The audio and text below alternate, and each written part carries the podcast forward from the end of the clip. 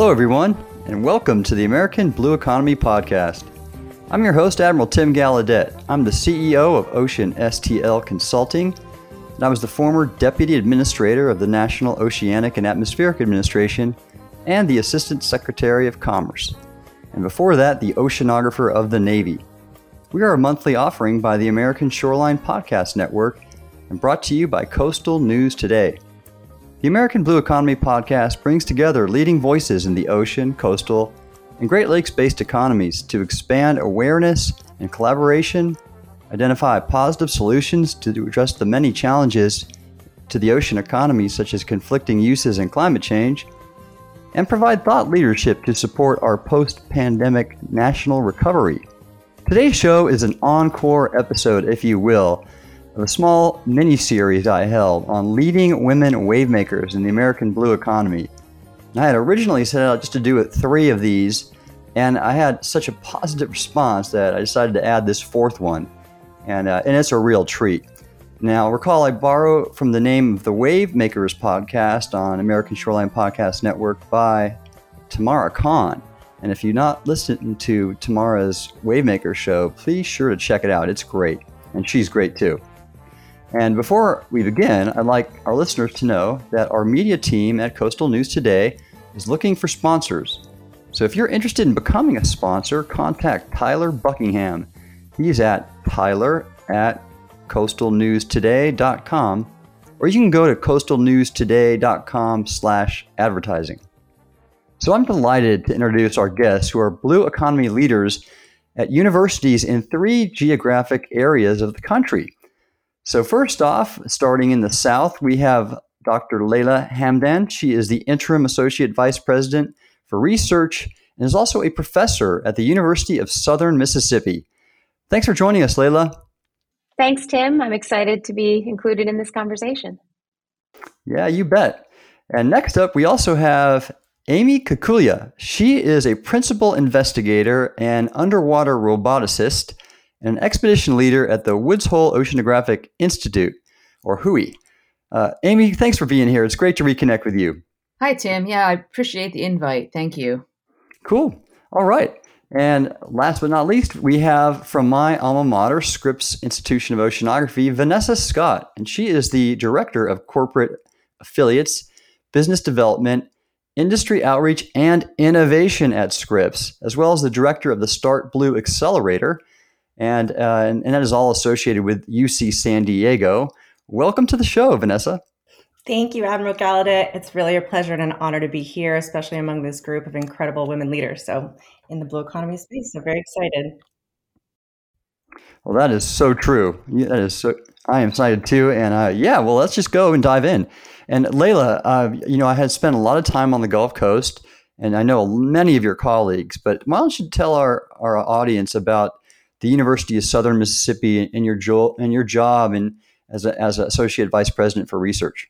Yeah, thanks. Uh, thanks for that. Um, yeah, so since July, I've been um, in the new in a new role as the associate as the associate vice president for research for coastal operations at USM, and uh, this role, in a nutshell, is to help champion um, some of our research initiatives across all of our uh, coastal locations.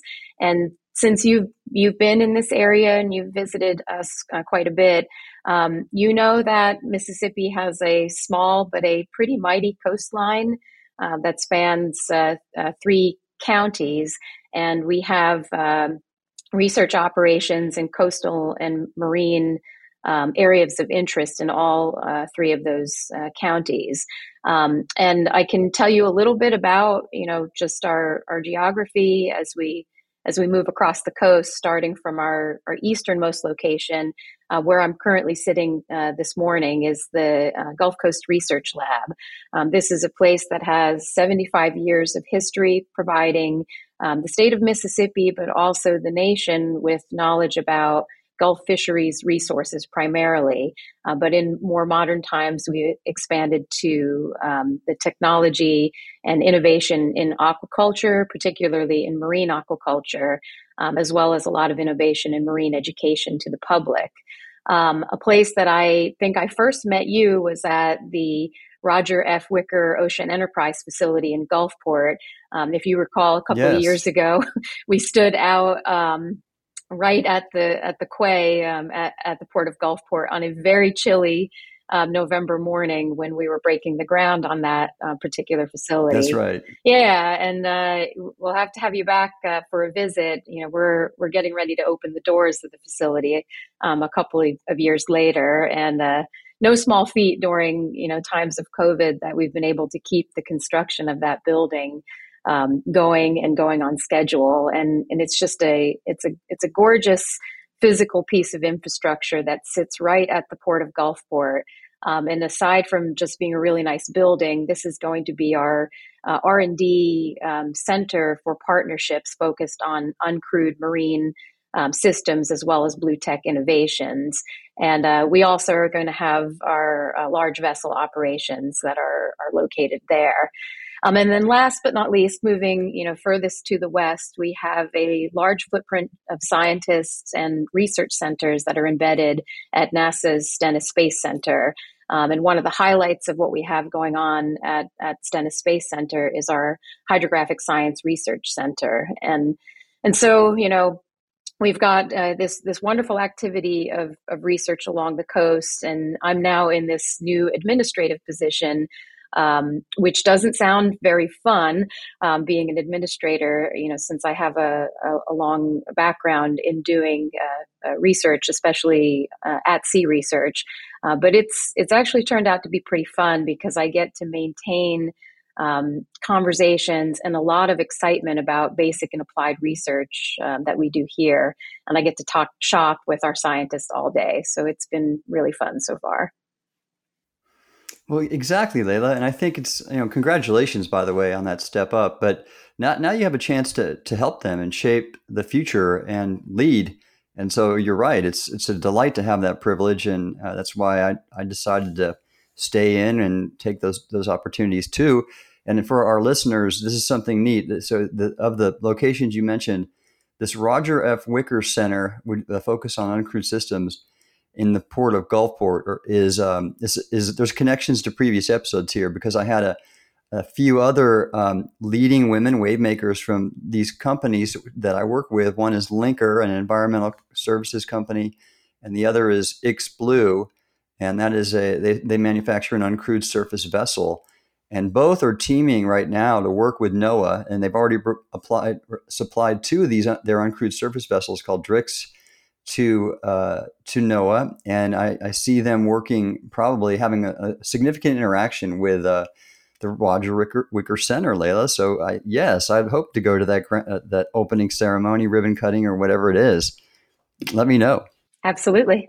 Cool, cool. Well, hey, uh, all right. We'll we'll definitely talk more about all that, and um, but let's go ahead and, and, move on to Amy Kukulya.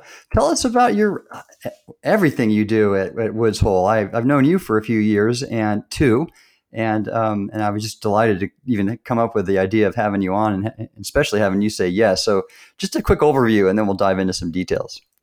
Yeah, uh, sure. Thanks, Tim. Um, so I yeah, I've been at the Woods Hole Oceanographic institution uh, i think in my 21st year um, and wow. you know cast yeah i know it time time flies. It didn't have the intention of sticking around as a castaway but uh, well put. just, yeah if, if you haven't been to the woods the tiny village of woods hole it's it's a kind of a special place and if if you like science and technology and the nexus of the two um, i can't think of a better place to be. So um, i got sucked in and you know, it's Woods Hole's the it's a large place, um, but it's also kind of a small town appeal. So I I found myself being uh, of an entrepreneurial type who can find uh, lots of opportunity to to make new collaborations and to innovate quite rapidly in Woods Hole because it's surrounded by at least a dozen different science entities and nestled in the, that little village.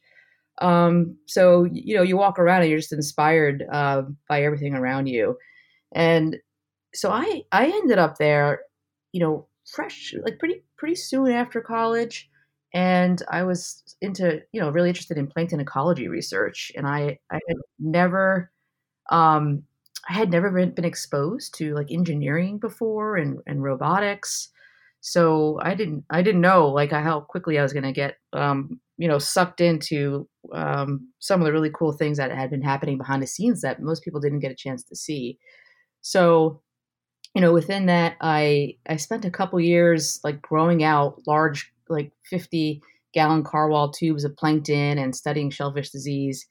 And I was working for a scientist, a biologist at the time, who was a bit of a tinkerer, and he just he sent me to Antarctica. You know, within my first year working, um, and you know that just blew my mind. That experience in itself, and there, in real time. So this is pretty classic Woods Hole like learning like on the job. Um, I was thrown into trying to figure out how to operate this ROV sea rover, um, which didn't have much of a, a manual at the time uh, to operate it underneath the sea ice to understand the overwintering pattern of, of euphausiids or krill.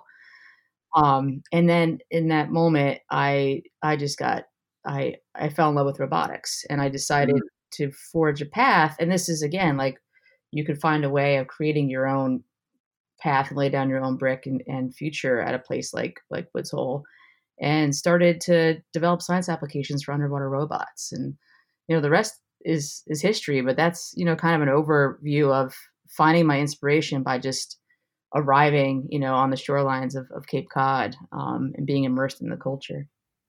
Mm, yeah, I, I do love it up there, uh, Amy. It's just so charming and and and the science and all the science that has been accomplished at Woods Hole. And for our listeners, I think most people would probably know that uh, Woods Hole is in Massachusetts, near Cape Cod, as you mentioned. And um, well, great, yeah. There's a. I, I'm excited to talk to you about your robotics work, of course.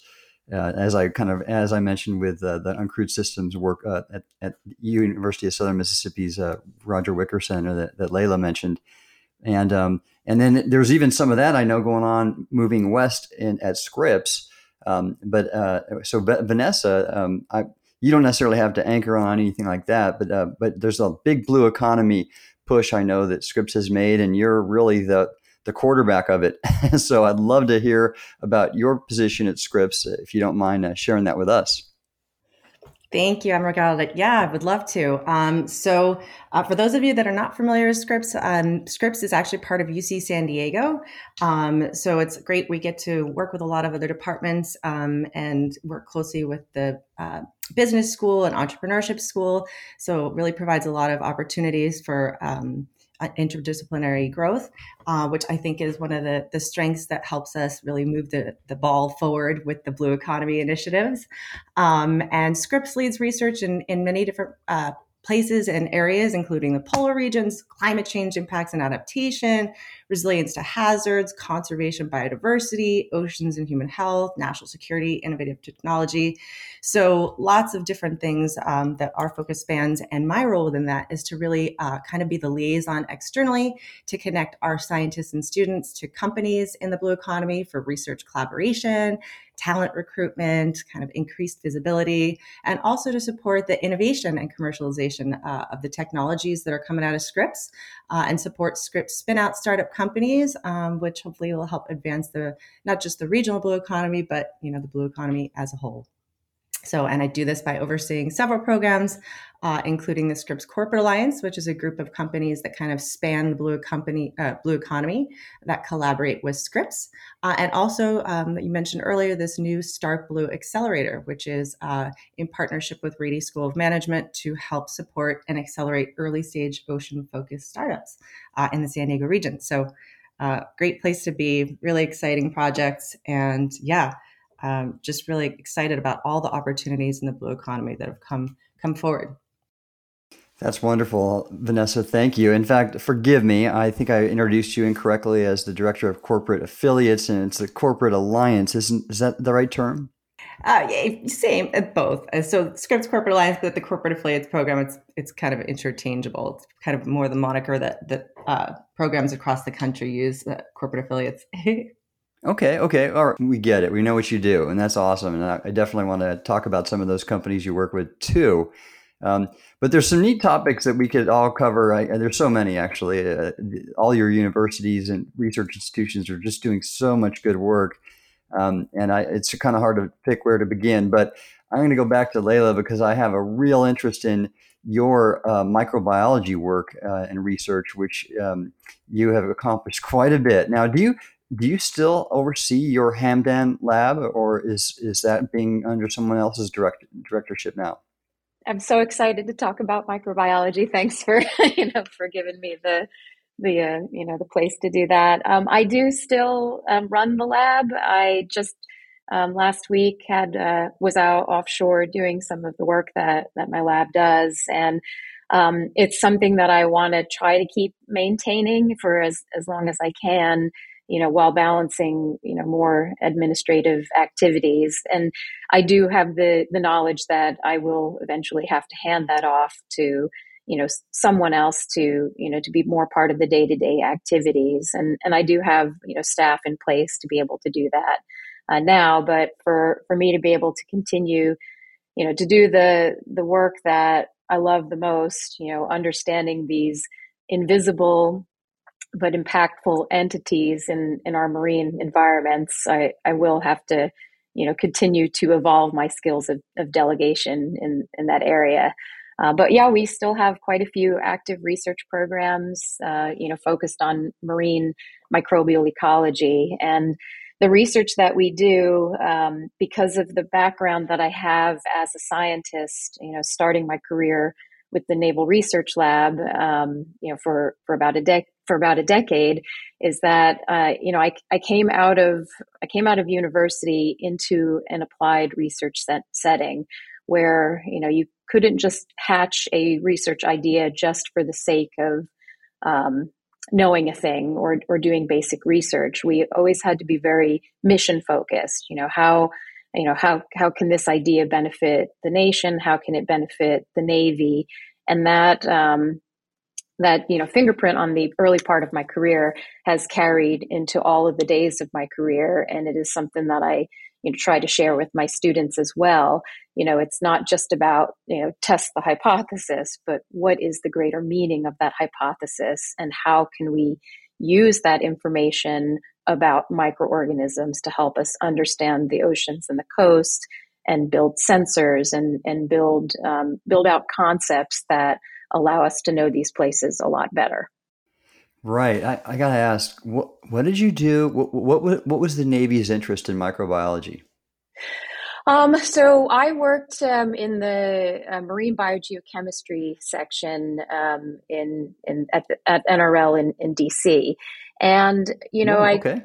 yeah, I and I guess I can say pretty frankly that um, the Navy is not necessarily interested in microbiology, but what I was able to do um, there and still with my work is to convince others that um, microorganisms can tell you a lot about problems that you already have and are seeking answers to, um, but also maybe even about problems you don't know about. And um, the reason for that is microbes have been in the ocean um, for as long as the ocean has existed. They're the you know the earliest organisms that have evolved on Earth, and because of that, they have evolved with every single change that um, you know planetary processes have thrown at them, but also that humans have thrown at them. And so, if you if you tune your analytical ears to what microbes are seeing and what they're doing in the environment, they can tell you about um, the chemistry around them. They can tell you about physical properties around them. And in some of our works, we've we've used that that concept to try to develop sensing technologies. Um, one big part of our research is studying shipwrecks, um, which is a really cool thing to work on. And you know, as uh, you know, when I was in graduate school, I would have never predicted that my work would be not just offshore, but in deep sea environments and also connected to shipwrecks. Like, if you told me that, you could have knocked me over with a feather.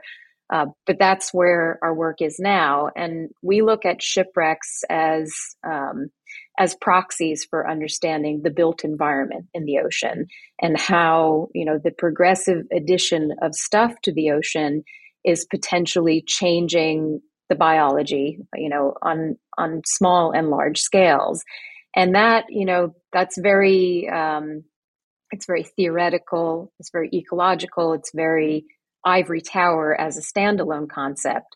But if we can start associating specific microbes with specific types of shipwrecks, hull materials, um, size, orientation on the seafloor, um, and you take that a few steps further, now you have a sensor technology for um, what's out there. How close is what's out there? Um, what is what's out there made of? And so we've worked with both NOAA as well as DARPA on, on developing and refining those concepts into applications.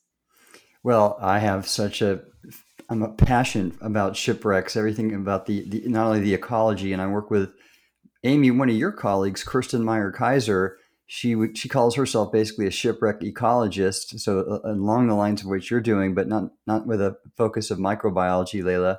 And then uh, just yesterday, I was in the Mallows Bay National Marine Sanctuary with a Special Forces veterans group that I profiled on an earlier episode called Force Blue, and we were actually diving in the sanctuary to do a seagrass survey, and um, and this, so the shipwrecks are central to that.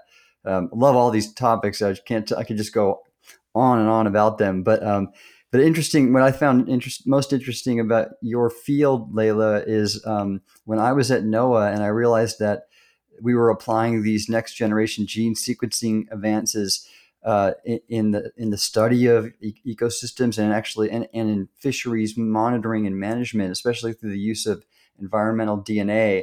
I, I, I just saw how the power of microbiology in in assessing uh, ecosystems and fisheries writ large. You know, big, big scale blue economy systems, if you will, but like you said, these these small organisms are such incredible indicators if you do the science right, which which you clearly have done throughout your career. So I just think it's great. Um, I, am gonna gonna kind of go off riff on that a bit because I know you've also done studies of oil spills, and I wanted to um, so kind of connecting. Well, actually, let's go to oil spills in a second. I, I, I mentioned eDNA. And one of the things I, I also did at NOAA, besides advancing a, a thing called the omics strategic plan, omics refers to this microbiology big data field, including um, transcriptomics and metabolomics and, um, and genomics and all that. But uh, an eDNA is a part of it. But, but it was also integrating uncrewed systems with eDNA sensors, and we had this thing called the the EAUV. Um, I'm curious, Amy at Woods Hole and a roboticist, did you do any work with eDNA sensors on your uh, on, the AUVs you work with? Yeah, uh, Tim, great, great question. Um, you know, about a year and a half ago, I stood up um, a new lab at WHOI called Cybotics, and one of the things that I um, wanted to do was to think about all the different sensor technologies out there in vehicles and how so many sensors are sort of not vehicle agnostic or designed for one platform. Mm, yeah. So yeah, one thing, um, and there's a lot of things, especially bringing up oil spills, and and I know you're going to get back to that in a second. But I got involved in eDNA because of oil spill uh, sensor technology development, and you know I, I, I find funding and really interesting projects by following along current events and and what scientists are interested in. And eDNA is a big, big buzzword now. And we developed a water gulper system for oil spill um, sampling and response. And that pump system was was developed into an eDNA sampler that's gone on a bunch of different robots at WHOI. Um, and I wow, think, I did not yeah, know that. Yeah, and I, you know, I haven't. One of the, I mean, my role, I like, I've kind of changed paths a little bit to like be an enabler and like help to come up with new ideas and make technology more accessible to scientists by leveraging investments like in for military funding you know over the years um, so this is just that's one example of you know being able to to use uh, some concepts and come up with um, you know off the shelf parts and commercially available, systems and modify them and then tell scientists you know what's possible and not just hand them you know a sensor for one specific purpose one specific vehicle but a roadmap for you know where it can go so um, there's a whole you know bunch of different scientists now developing on that particular concept where we just created that foundation. Um, and just yesterday, um, there was a one year anniversary celebration at WHOI for the stand up of, of, its newest building, which is the David Center for Ocean Innovation. Um, and there's there's so much to talk about about that building, but it's it's a collision space. So uh, you know, eDNA was like one of the buzzwords that was popping up here and there, and just meeting a couple even new scientists within the Woods Hole community. You know, we already have ideas on new proposals to put together to further develop um, that sensing capability to do real time analysis, which is you know no small feat. So from a roboticist standpoint, we're looking at you know not just how to collect the data and good quality data but how to process it in real time to make informed decisions before you get the robots back. Absolutely yeah. Well it's great to hear about all this. I, I am going to have to get back up there. It's been a while. Um, so thank thank you for that. Uh, I, you're when you when you touched on oil spills um, it reminded me vanessa at scripps of something i remember reading about recently and i'm not sure if you know about it or can comment but uh, I know it was a big deal where uh, um, there was there was some the government, the Navy probably had dumped um, was it barrels of DDT in the Southern California Bight, and, and the researchers at Scripps were trying to characterize if it, if there was any um, seepage from them. Do you know about that?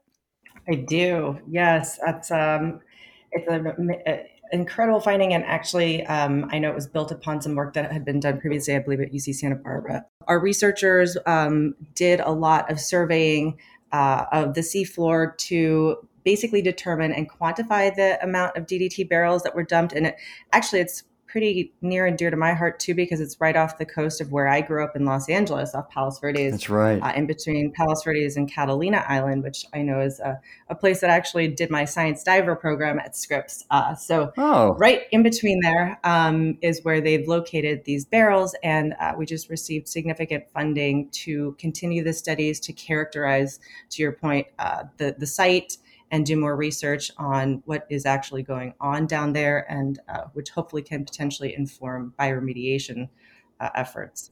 Um, I'm well. So with with your, it's great that you have a personal connection there, and um, so you, you're obviously interested in following it. Does does do you have any corporate partners that are helping with that right now in, in your kind of main day job? Um, that's a great question. I mean, it's it's a very large effort. Um, I know that you know our labs that are working on this uh, do have uh, collaborations with companies. Um, so yes, and and also you know uh, our labs have their own uh, underwater uh, like AUVs um, equipment and uh, that are using the the different technologies that they've created in their labs um, to do this research. Yeah, for sure. And I think it's just great that Scripps is showing such leadership in that area. I mean, there's a big, and you, you probably know this, and you please comment on it if you will about this this blue tech cluster that exists in SoCal. And I, I know, yeah, what can you say about that? Oh, absolutely. Yes. Uh, so there is a huge blue tech cluster in uh, San Diego, um, and a lot of it is associated with the Regional Industry Association, TMA Blue Tech, of which I'm on the board of directors. Um, and that was started uh, 15 years ago um, by Michael Jones and uh, has continuously grown um, the space. So regionally based, but internationally connected with clusters uh, of blue tech and blue economy industries across the world. I know in Portugal and France and Canada. Um, so that is uh, one of the key kind of stakeholders in the blue economy and, and really uh, helps build the collaboration um, between the blue tech companies regionally, uh, nationally, and internationally. Um, again, we have the Scripps Corporate Alliance as well, which is a, a, a company, a, a cohort of companies. We have about 35 now that span different sectors in the blue economy as well that collaborate very closely with Scripps. Uh, we also have a lot of other regional partners that we work with, including I know you're familiar with the U.S. Coast Guard Blue Tech Center of Expertise, which is housed at Scripps. Uh, when, when we did that uh, webinar early on in the days of the pandemic, which seems like decades ago now. Uh, and then we also have other you know regional partners like Sea Grant, uh, some of the other universities in the area. Um, you know the NDIA, National Defense Industry Association, SDMAC um, yeah, that we all kind of work closely together um, to really uh, uh, my job my job and role is to let them know about the different research priorities and innovations at Scripps and uh, facilitate conversations with our faculty and students for uh, deeper collaborations. What a great job you have. I uh, know all those organizations really well, so that's just awesome. And I mean, on this topic of blue clusters and partnerships with universities, I, I know um, Leila at University of Southern Mississippi, that's happening in a big way. Uh, uh, well, and, and, the Roger Wicker Center is really the kind of nexus, I guess, of, of so much of it. Do, do, you want to share anything that you're aware of, or you want to just point to our listeners about? Yeah, um, along with the uh, Roger F. Wicker Center for Ocean Enterprise, we also about a year ago launched the Gulf Blue Initiative. Um, this is a, a, regional partnership that we have uh, in South Mississippi to uh, you know to help develop innovative technology um, to support new opportunities in the blue economy that go um, beyond the traditional blue economies that we have in the state of Mississippi. You know, we've always been known for the you know incredible and abundant fisheries that we have, and and that's been you know a large focus uh, historically of the blue economy of Mississippi, along with uh, tourism with our you know lovely sandy beaches. Uh, but there's so much more that um, that Mississippi can offer to developing um, innovative technologies in uncrewed systems, uh, but also with um, with uh, precision aquaculture uh, techniques and, and aquaculture that moves you know outside of uh, laboratory or terrestrial settings and, and into the, the Gulf of Mexico.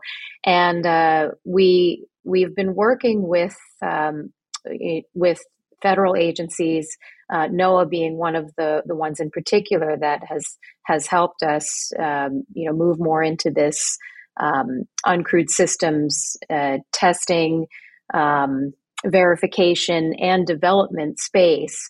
Uh, but we're also working with a lot of companies as well to bring them into Mississippi and uh, you know help them um, train our workforce here in in a you know in in high high paying jobs in the blue economy, again, that move um, our residents outside of just the fisheries and the and the tourism space.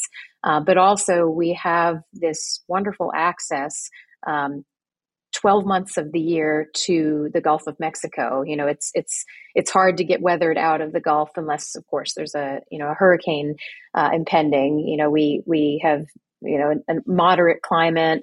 We have immediate access to deep water and this really opens up opportunities for companies to come into the state and uh, move into the coastal region locally and really um, you know push the envelope on um, on those uncrewed systems. Um, but also another area that we're spending a lot of time and emphasis both at the center for ocean enterprise and in gulf blue um, is data. Um, so you know we have these these great uh, uncrewed systems that are able to uh, you know be out in the water um, 24 7 collecting mountains and mountains of new data and that's wonderful and and that's you know some of the work that um, that your other two guests you know talked about um, Amy with the um, the you know this this system that's gulping water and it's you know collecting all of this information about water. But there are limits to what we can do with the data that comes uh, from these new systems. So we have to constantly stay out in front of that and figure out ways to handle the data make it accessible uh, make it reliable and make it useful for multiple purposes. And so that um, that also is a great uh, area of emphasis that we have with our blue technology um, and blue economy development that we have down here. Wow, that was a lot, and and I'm going to try to uh, connect some of it. This this is great. I'm this topic excites me so much because you know I I, I launched NOAA's un- uncrewed system program and got Senator Wicker to help us get a new new budget line for that uh, when I was with the agency in 2019 and 2020 and so it's a nice thread here, by the way. I, you, are talking about the uncrewed systems work at University of Southern Mississippi, Leila. Amy is doing the same with her robotics and autonomous underwater vehicle work. And, and then, of course, uh, Vanessa didn't touch on it, but I, I am very aware of what's going on at Scripps because my classmate, Eric Terrill, my classmate at Scripps for the PhD program, has got a center doing all that kind of work with AUVs and uh, he's just a fantastic leader in this area. So it's uh, I love seeing the connections on the data side. Um, it's interesting. I did write an, an op-ed in the Hill with a, a, colleague of mine, Tim Janssen at Sofar Ocean, about something about the title was like the U.S. needs open ocean data to avoid an innovation wipeout. And I just talked about the tsunami of data that you just articulated, Leila, which is occurring, and and there's there's you know ways to address it, and um, standardization is one. And you touched on it, Amy, about having standardized sensors. In fact, uh, this company that Tim Janssen, my co-author on the article, wrote is called SOFAR Ocean, and they work with DARPA, the Defense Advanced Research Project Agency, to develop a thing called Bristlemouth, which is basically a USB for ocean sensors that you can you know, to take a buoy and you can incorporate this sort of interface uh, for almost any sensor. That, that was the goal of it. Um, so great concepts. Uh, I'd love to talk all this tech, and um, but um, I guess to sort of narrow things a, a little bit, um, I want to I want to go back to you, Amy, if you don't mind, um, on the on this whole idea of, of different data types and, and, your robotics. You have some great examples. You know, we're, we're kind of talking high level right now, but can you just maybe share some of the neat work you've done, like with the Turtle Cam and Shark Cam? Yeah, absolutely, Tim. Um, so, uh, and interestingly enough, like the root of that cam technology came from foundation work with the the military. Um, oh. So I, I don't know, you know, if you if you knew that or not, but it's back in uh, the mid two thousands or so. Um, the lab I was in working with Remus AUVs, yeah, um, yeah, was was funded to develop well the concept anyway for an autonomous rib um, that had an AUV on it, and so you're kind of getting rid of the big ship and having multiple people on board operating these robots and pushing the envelope of autonomy. And the rib would launch the AUV, and then there'd be a transducer um, coupled with the, the boat, and the AUV would just follow along underwater as the autonomous rib was surveying the surface. So that the AUV would interrogate the transponder and know where it was. Um, relative to that boat, but it couldn't calculate it the depth um, that it was at, that it needed to be at. Um, so one of the things that we, when we were approached by um, some scientists who wanted to understand fine scale resolution of megafauna like sharks and sea turtles, because we have all this, you know, high level tag data that tells us where these animals are going, but that we don't really know what they're doing when they get to these hotspots. So we took some of that concept from that military foundation um, and had a 360 degree um, array that would enable us to get the direction of where animals were going if we tagged them with one of these tr- special transponders.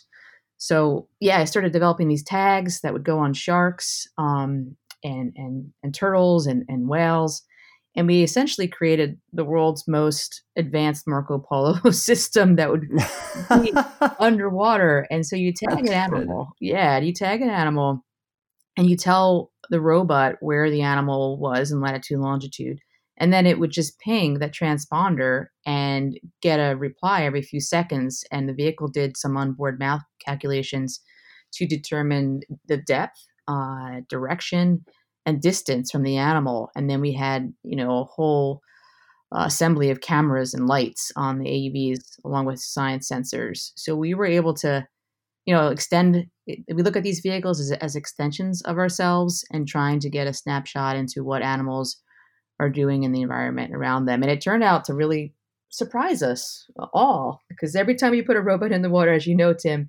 you you know you you don't necessarily answer the question that you're going for but you find out something completely new that you haven't you, thought of you didn't expect yeah. yes and so um, that work was really a breaking point for me to to find a way to, to launch a whole bunch of different science programs because for a long time and working with navy programs you know so many things are classified so you can't talk about all the cool tech you're working on. So the Shark Cam and Turtle Cam created a stage to really educate, uh, you know, not just academics and industry, but the public at large um, to show people what's possible.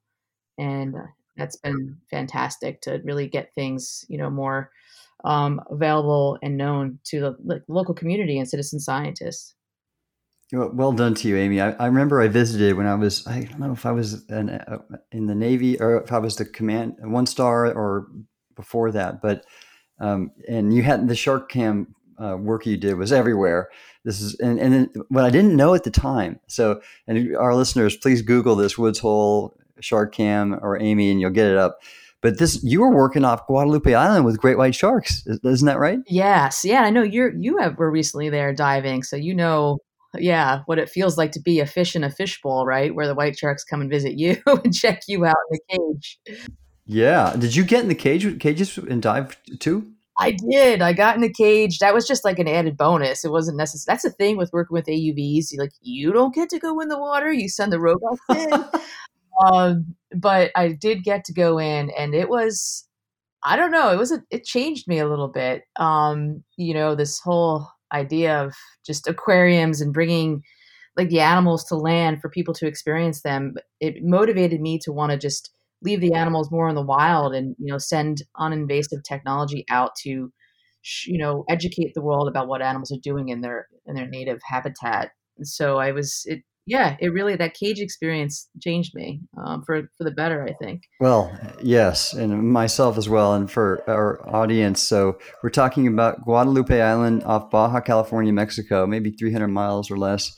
And this is one of these few regions of the world, in addition to the Farallon Islands in South Africa, where white sharks are known to congregate at different times of the year. I earlier went on an expedition to, uh, it was part of a 22 year time series that uh, this nonprofit science institute called the Marine Conservation Science Institute has been conducting to monitor that population. And they, you know, with an, with a with a, a, top apex predator, you know, they're actually identifying individuals, and there's about 420 individuals, and they've been able to track that the population has really been um, rebounding and is quite healthy, and, and even moving north into the Central California waters. But long story short, pretty dramatic to be in the water with these up to 20 foot great white sharks and sometimes several individuals. Uh, magnificent footage. You'll see it if you Google Shark Cam. And uh, had no idea I'd be going going back into the water, uh, or eventually when I when I saw your, your footage. But um, Amy, I, I have to applaud what she did to get you know a positive public attention towards ocean tech uh, with that effort. It was quite dramatic, and um, and so I, I, on that topic um, it is uh, I want to go to Vanessa now because part of what Vanessa is doing at Scripps uh, leverages her, her her undergraduate major. She was a communications major at UCLA, and we've had this talk on several episodes about trying to communicate to the public what we do and its importance and secure further public and corporate support. And and I know that's that's a that's a really that's what you do in your job connecting the academia and the private sector and Scripps relies on public support for that, that to advance in that way.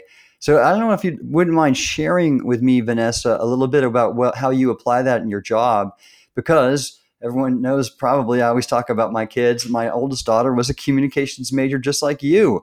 Laurel was at Nova Southeastern University, and now she's in graduate school uh, for that program. So, Vanessa, tell, tell us about that.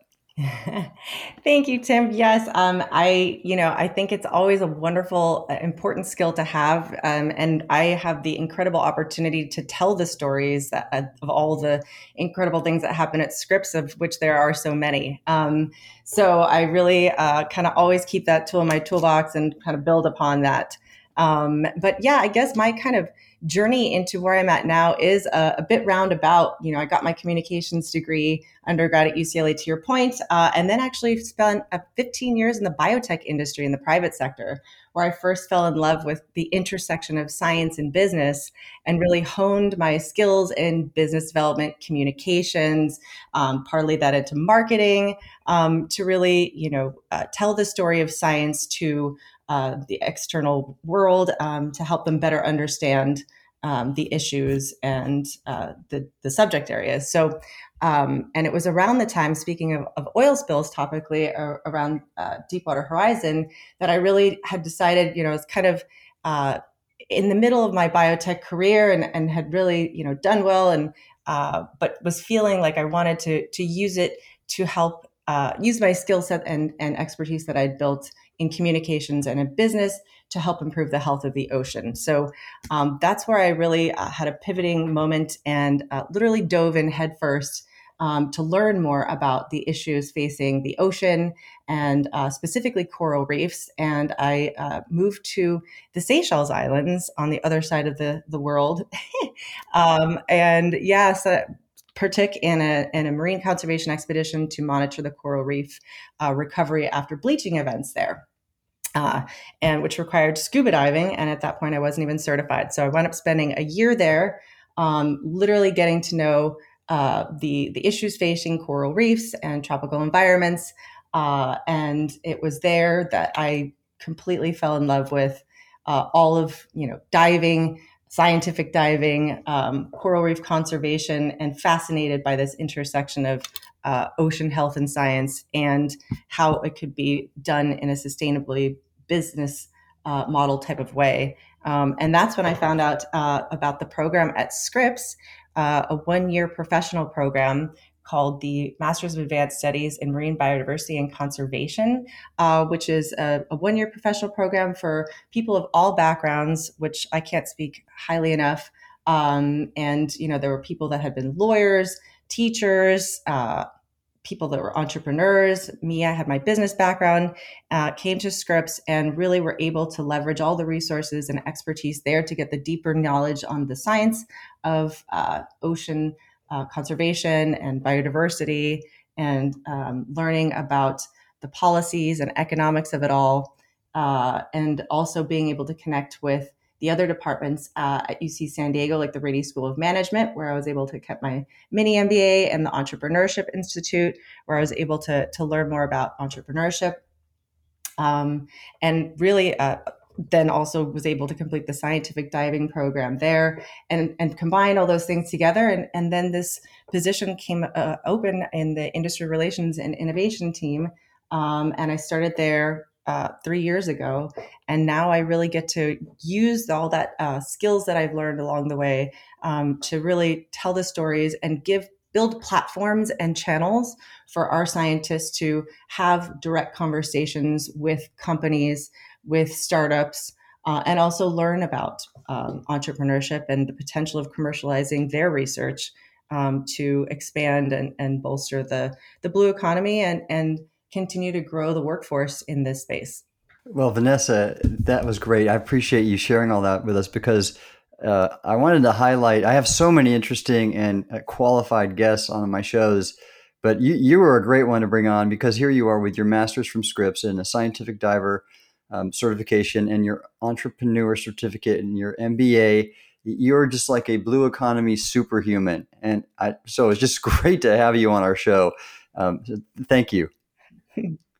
Thank you. Thank you for having me. Of course. And now I uh, I'm having a lot of fun here, but uh, in this mini series I've had uh, over the last four episodes now, um, I wanted to make a point because we're talking about leading women wave makers to ask our guests, and so I'm going to begin with you, Leila.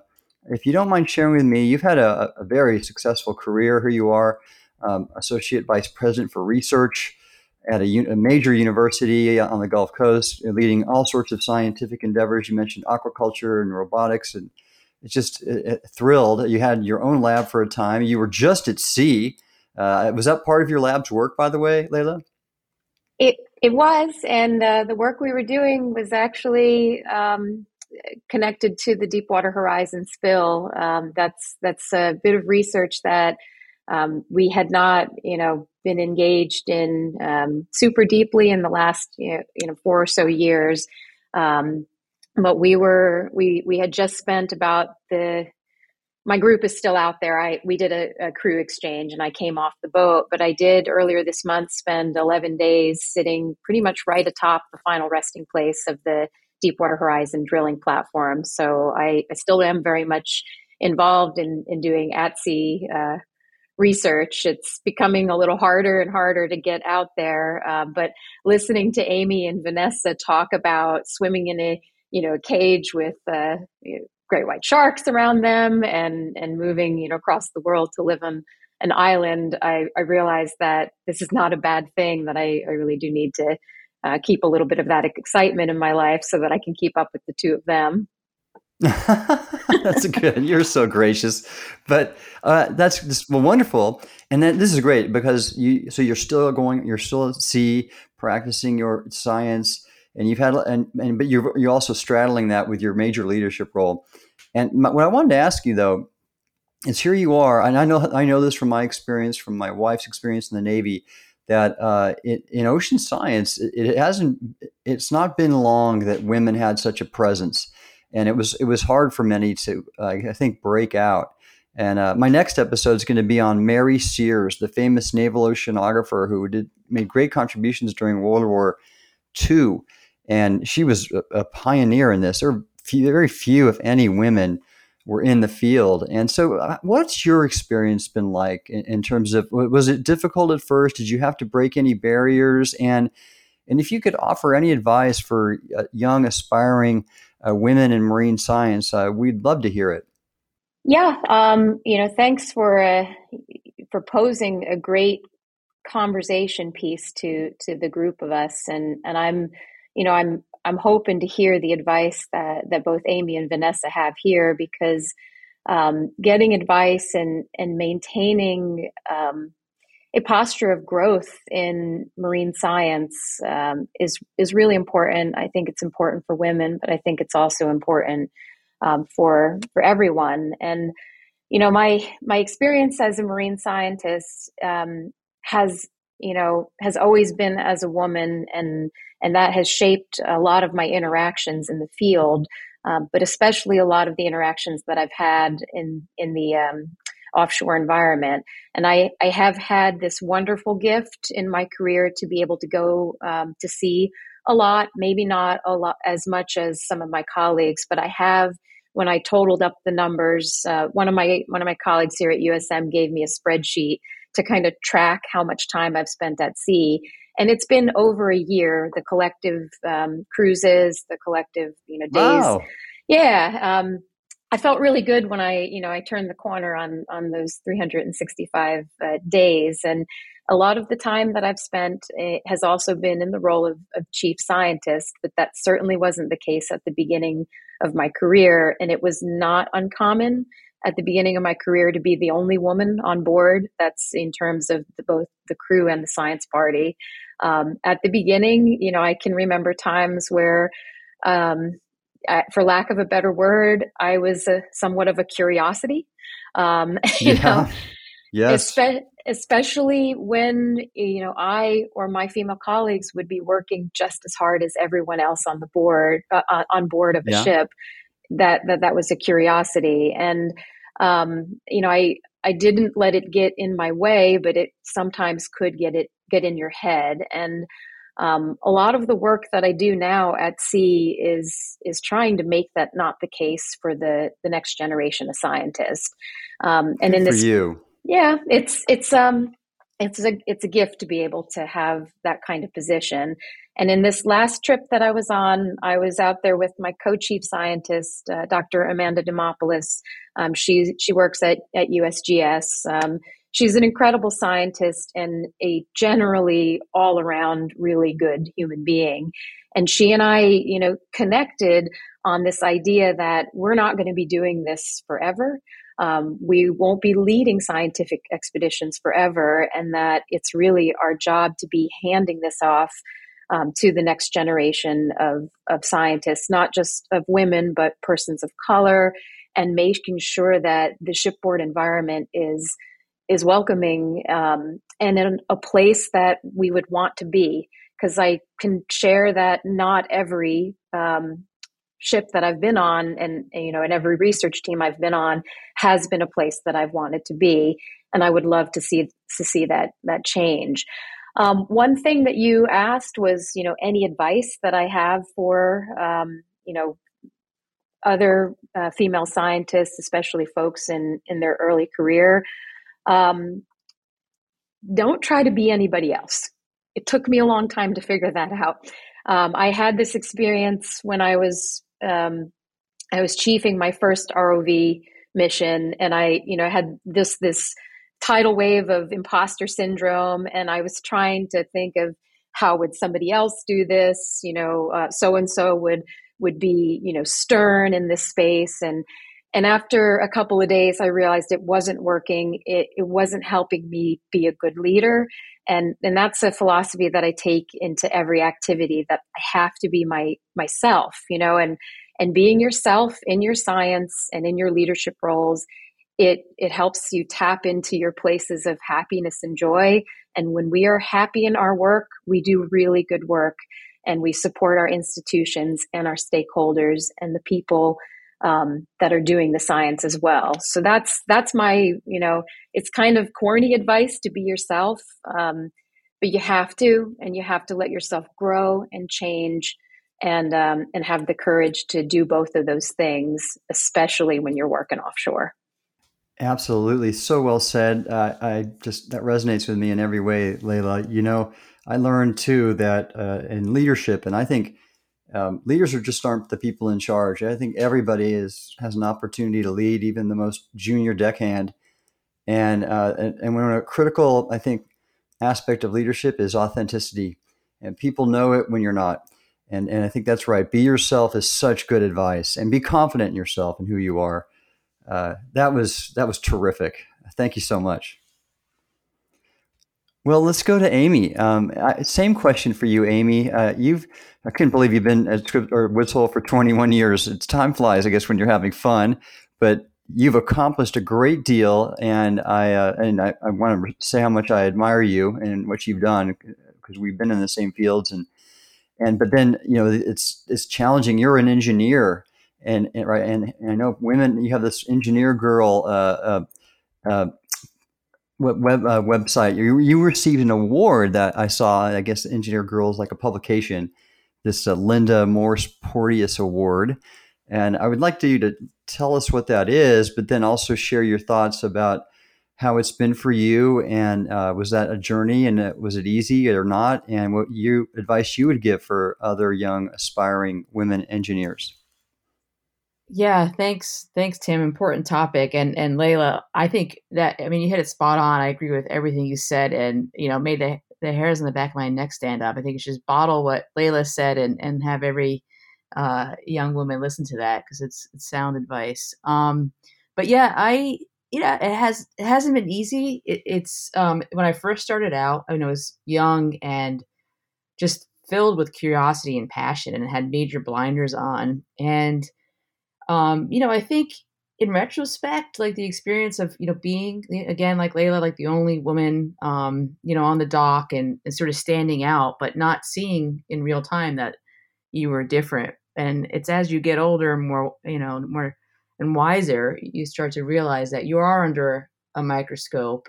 And I think that really ultimately gives you a superpower, though, because you have to work smarter, you know, not necessarily harder, and and to gain street cred. Um, and over time, if you try to keep those blinders on and just keep your eyes on what it is that you're trying to achieve and stick, you know, stay true to yourself, like Leila said.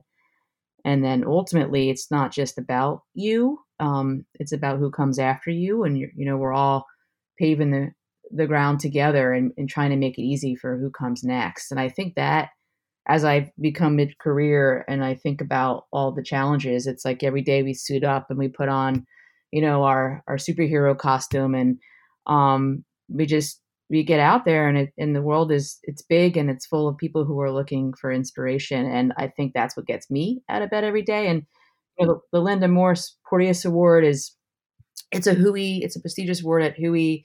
Um, and I was uh, really honored to receive it and, and surprised and and it's you know dedicating a career uh, to discovery um, and serving you know as a role model uh, to other women.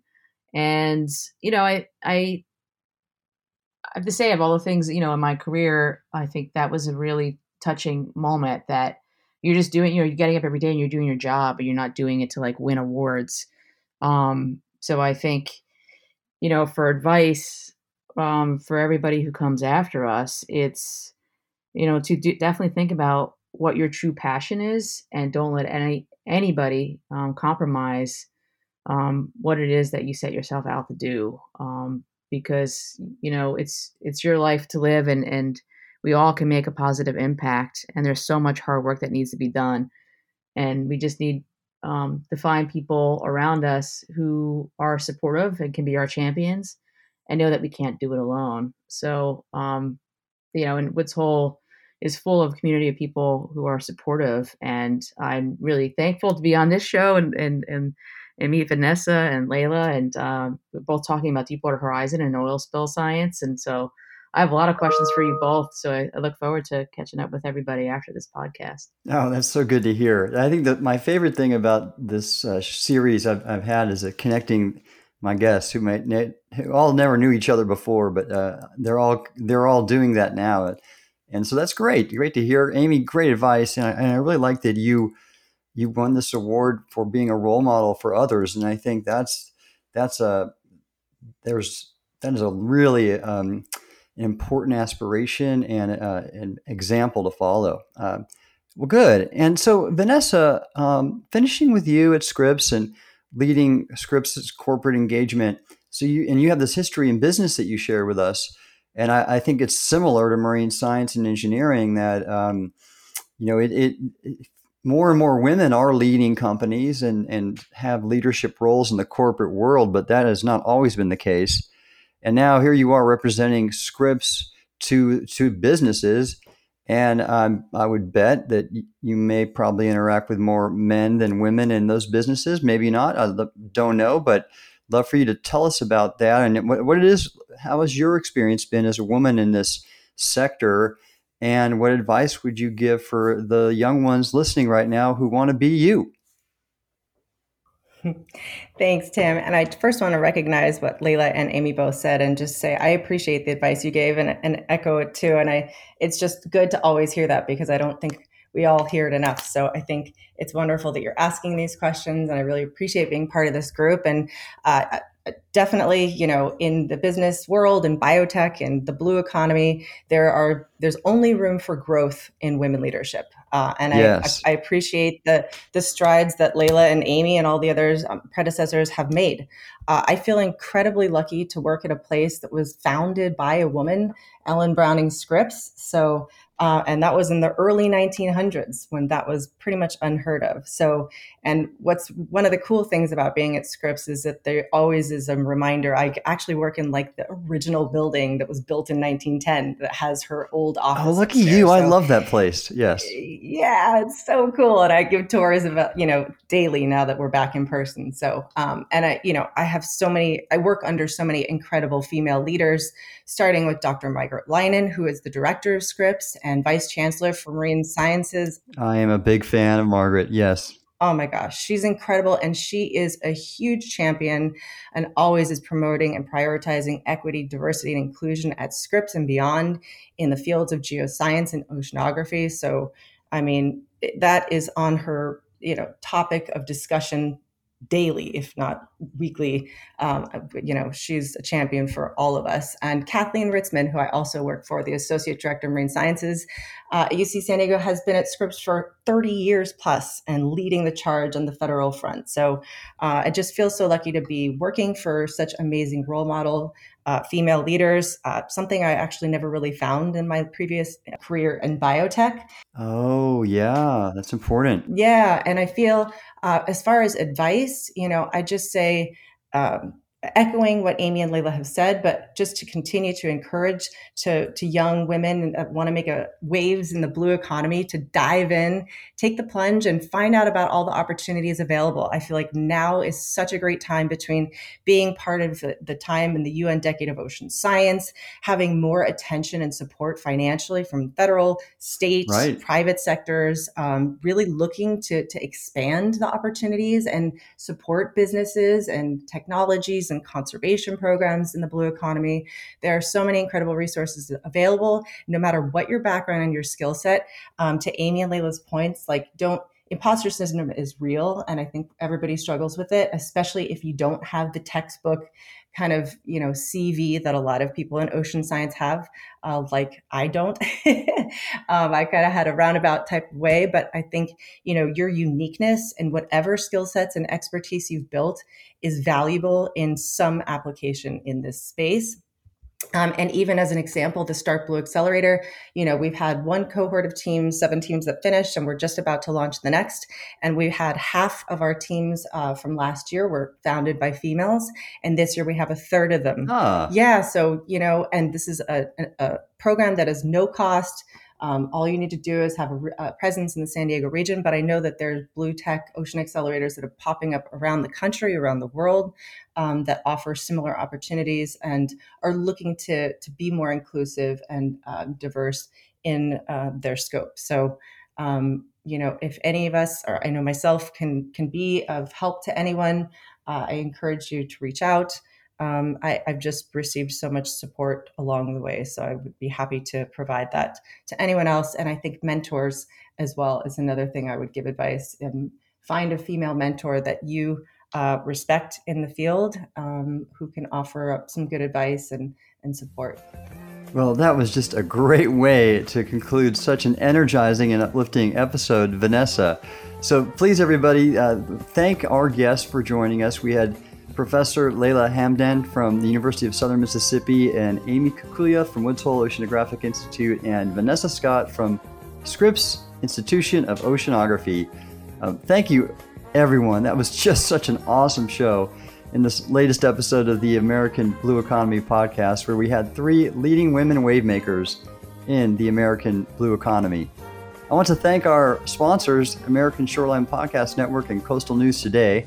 If you'd like to sponsor a future show, please contact Tyler Buckingham at tyler at coastalnewstoday.com or go to the coastalnewstoday.com website and click on advertising. So please join us in October, where I will be interviewing Dr. Kate Musemeche, who is the author of the book Lethal Tides which is a biography of Mary Sears, a pioneering naval oceanographer who made great contributions during World War II, and some of that excellent science which helped our nation win and prevail in that conflict, which eventually came around and has been supporting so many of our blue economy advances. This is your host, Admiral Tim Gallaudet, CEO of Ocean STL Consulting. Thank you for joining us, shipmates. I look forward to getting underway with you next time.